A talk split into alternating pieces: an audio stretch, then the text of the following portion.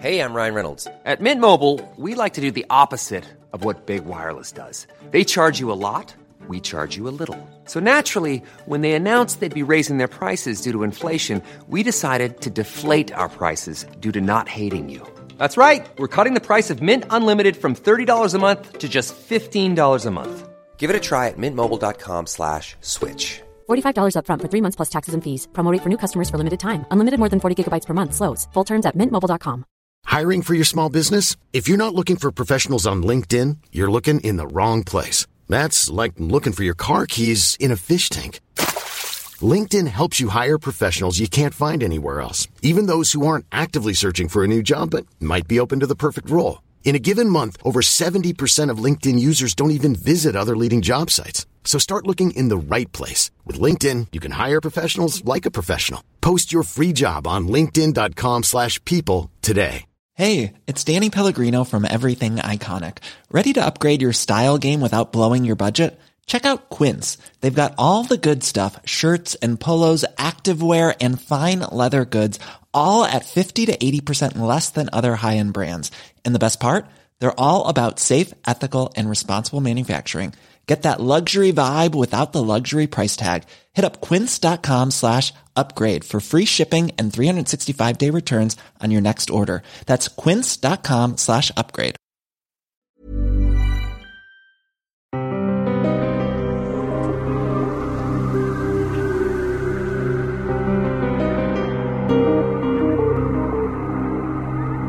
A magnificent race died in that nova.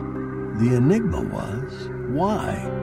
The Star by Arthur C. Clarke. That's next on the Lost Sci Fi Podcast, with at least one lost vintage sci fi short story in every episode. More five star reviews on Apple Podcasts. This appears on Apple Podcasts Great Britain and was written by Prometheus UK. Great stories and superb narration. This podcast is now the one I check first when I want something to relax to each night. The top quality narration really brings the stories to life. Please keep them coming. Thank you, Prometheus UK, for that awesome review. We will narrate these vintage sci fi stories as long as we're able, and we are hopeful that'll be a very long time. Scallywag Dave in Apple Podcast Great Britain says, A breath of fresh air. I love these old sci fi stories, which for me are just the right length to listen to at the end of an evening, and also wonderfully narrated. Thank you for giving these stories a new platform and bringing them to our airwaves. Scallywag Dave, thank you for your review. Your five star review exposes the Lost Sci Fi podcast to new listeners around the world. So thank you. We have this crazy idea, and we're curious if anyone would like to give this a shot. Record a video review of the podcast so we can use it on social media. If you have some of our merch, that'd be really cool to showcase while you're giving your review. Now, it doesn't have to be fancy or perfect in any way you can keep it around a minute or so, a little longer, a little shorter, and have fun doing it. Then send your video to scott at lostscifi.com. Arthur C. Clarke won the Hugo Award for today's story in 1956. The story was used as part of a Christmas episode of The Twilight Zone in 1985. As TV adaptations go, there were changes to the original story. In this case, the most noticeable change was the ending was different. The star appeared in the very first issue of Infinity Science Fiction magazine in November 1955, and the story is mentioned on the cover. When you turn to page 120, you'll find a full page image, and the text begins on page 121 The Star by Arthur C. Clarke. It is 3,000 light years to the Vatican. Once I believed that space could have no power over faith, just as I believe that the heavens declare the glory of God's handiwork. Now I have seen that handiwork, and my faith is sorely troubled. I stare at the crucifix that hangs on the cabin wall above the Mark VI computer, and for the first time in my life I wonder if it is no more than an empty symbol. I have told no one yet, but the truth cannot be concealed. The data are there for anyone to read, recorded on the countless miles of magnetic tape and the thousands of photographs we are carrying back to Earth. Other scientists can interpret them as easily as I can, more easily, in all probability. I am not one who would condone that tampering with the truth which often gave my order a bad name in the olden days. The crew is already sufficiently depressed. I wonder how they will take this ultimate irony. Few of them have any religious faith, yet they will not relish using this final weapon in their campaign against me, that private, good natured, but fundamentally serious war which lasted all the way from Earth. It amused them to have a Jesuit as chief astrophysicist. Dr. Chandler, for instance, could never get over it. Why are medical men such notorious atheists? Sometimes he would meet me on the observation deck, where the lights are always low so that the stars shine with undiminished glory. He would come up to me in the gloom and stand staring out of the great oval port, while the heavens crawled slowly round us, as the ship turned end over end with the residual spin we had never bothered to correct. Well, father, he would say at last. It goes on forever and forever, and perhaps something made it. But how you can believe that something has a special interest in us and our miserable little world, that just beats me. Then the argument would start. While the stars and nebula would swing around us in silent, endless arcs beyond the flawlessly clear plastic of the observation port. It was, I think, the apparent incongruity of my position which, yes, amused the crew. In vain I would point to my three papers in the Astrophysical Journal, my five in the monthly notices of the Royal Astronomical Society. I would remind them that our order has long been famous for its scientific works. We may be few now, but ever since the 18th century, we've made contributions to astronomy and geophysics out of all proportions to our numbers. Will my report on the Phoenix Nebula end our thousand years of history? It will end, I fear, much more than that. I do not know who gave the nebula its name, which seems to me a very bad one. If it contains a prophecy, it is one which cannot be verified for several thousand million years. Even the word nebula is misleading. This is a far smaller object than those stupendous clouds of mist, the stuff of unborn stars, which are scattered throughout the length of the Milky Way.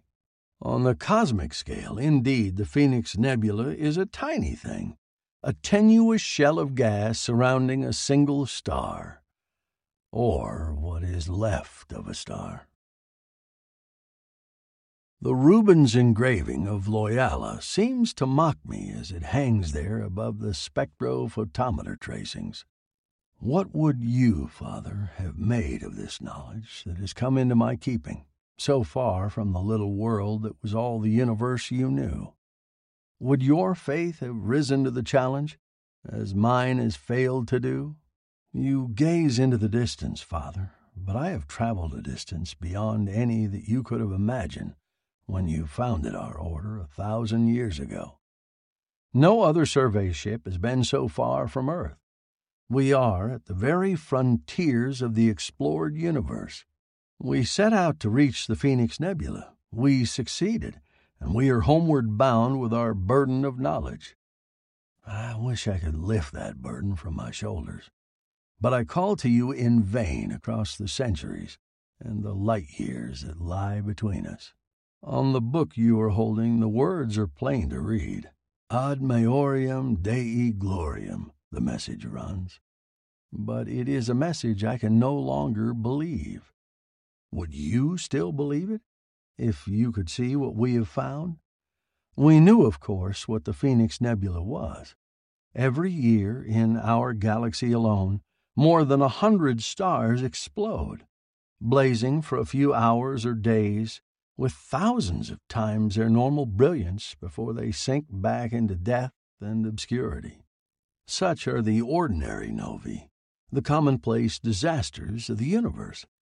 I have recorded the spectrograms and light curves of dozens since I started working at the Lunar Observatory.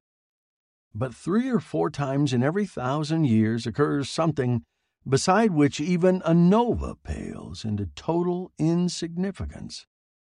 When a star becomes a supernova, it may for a little while outshine all the massed suns of the galaxy. The Chinese astronomers watched this happen in 1054 AD, not knowing what it was they saw.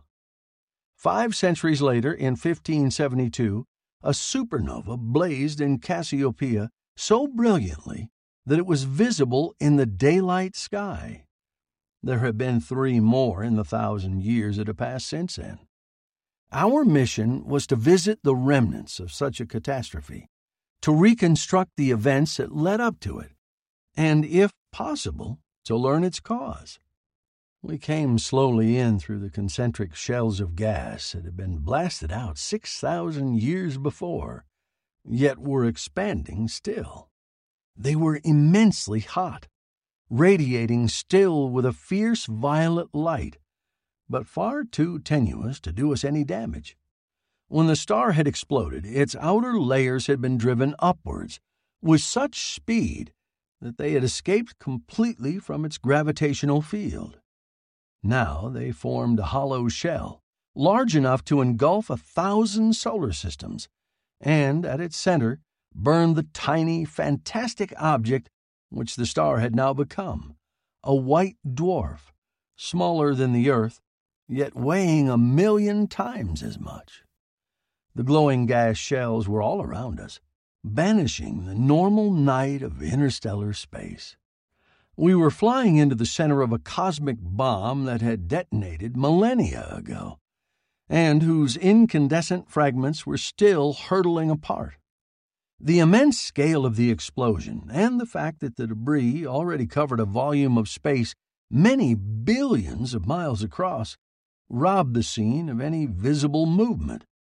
It would take decades before the unaided eye could detect any motion in these tortured wisps and eddies of gas, yet the sense of turbulent expansion was overwhelming.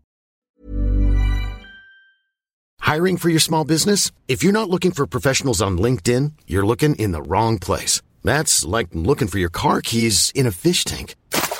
LinkedIn helps you hire professionals you can't find anywhere else, even those who aren't actively searching for a new job but might be open to the perfect role. In a given month, over 70% of LinkedIn users don't even visit other leading job sites. So start looking in the right place. With LinkedIn, you can hire professionals like a professional. Post your free job on linkedin.com slash people today.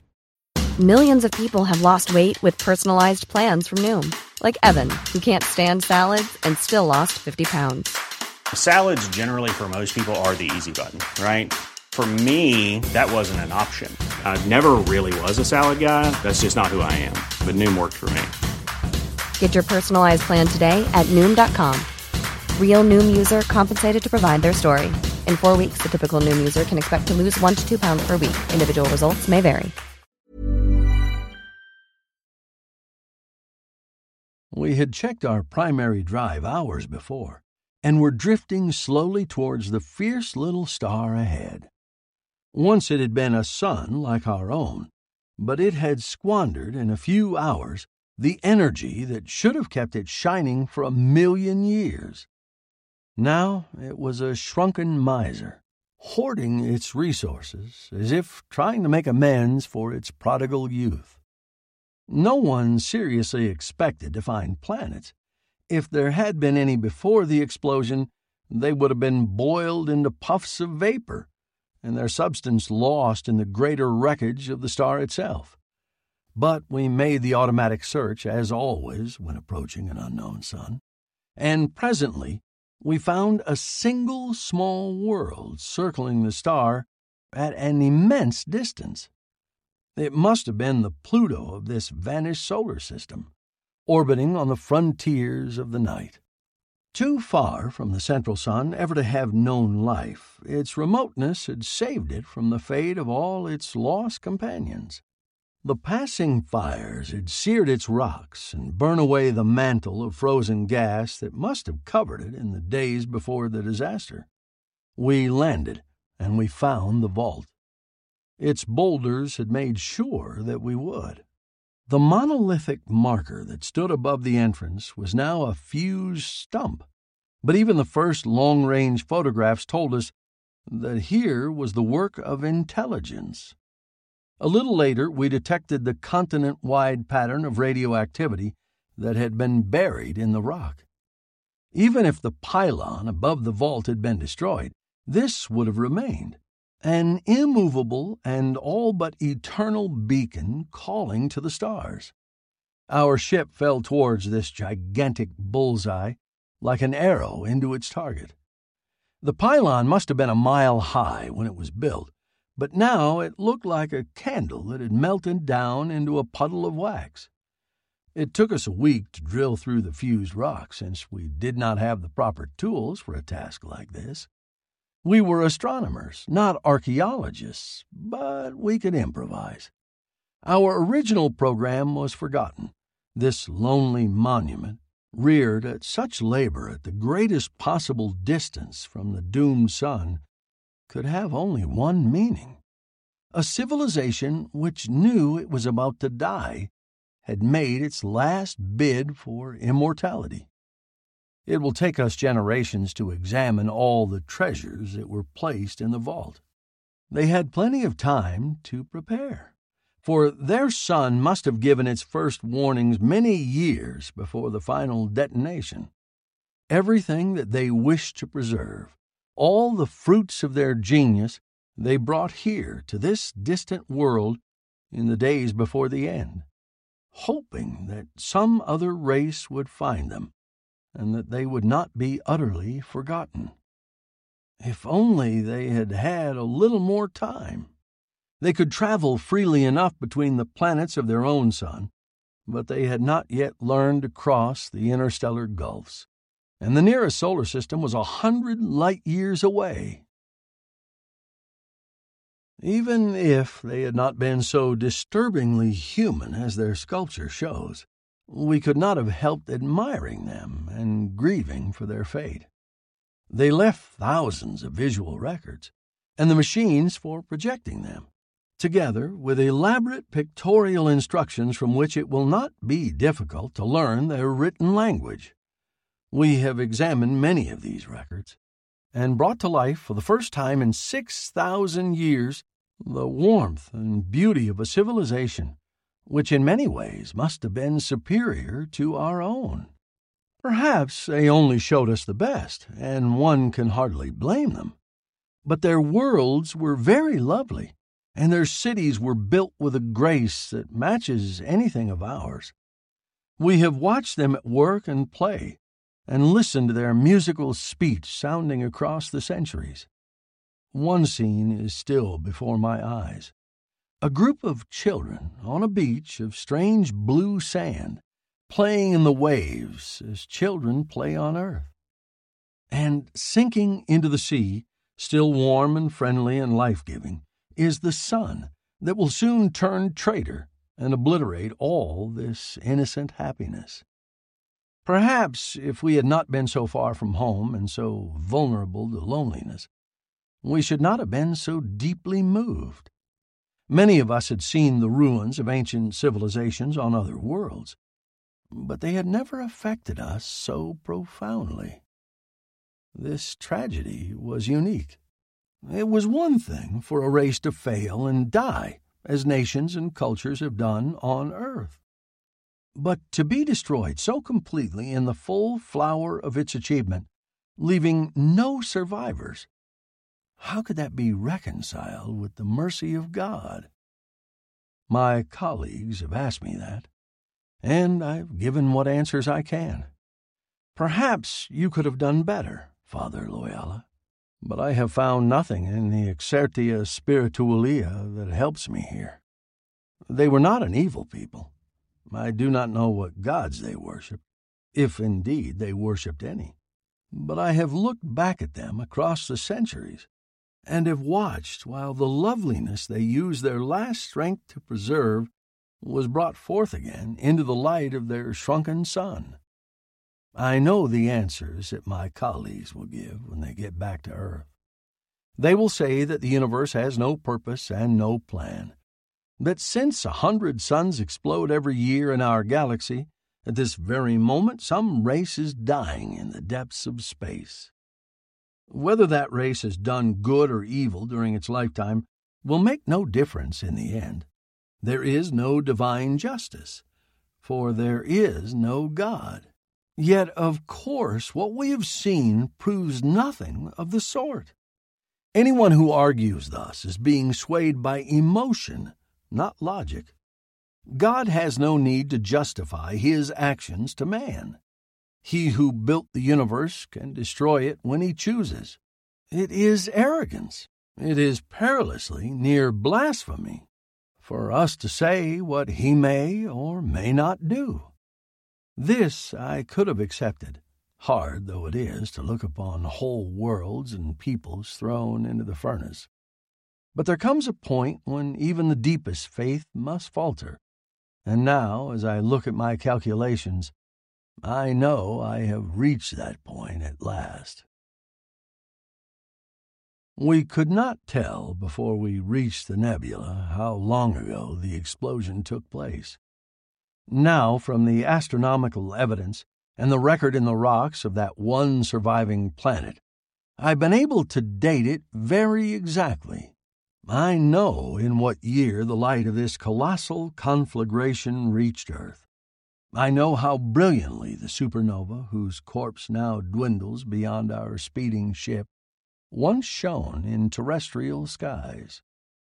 I know how it must have blazed low in the east before sunrise, like a beacon in that oriental dawn. There can be no reasonable doubt. The ancient mystery is solved at last. Yet, O oh God, there were so many stars you could have used. What was the need to give these people to the fire? that the symbol of their passing might shine above Bethlehem. Next on the Lost Sci Fi Podcast, a lot of glib fiction has been written about life on other planets, with spaceships dropping down among alien races, zap guns decimating the enemy, while our hero goes after a beautiful princess. But Mr. Clarke takes the realistic approach Encounter in the Dawn by Arthur C. Clarke. Hey, it's Danny Pellegrino from Everything Iconic.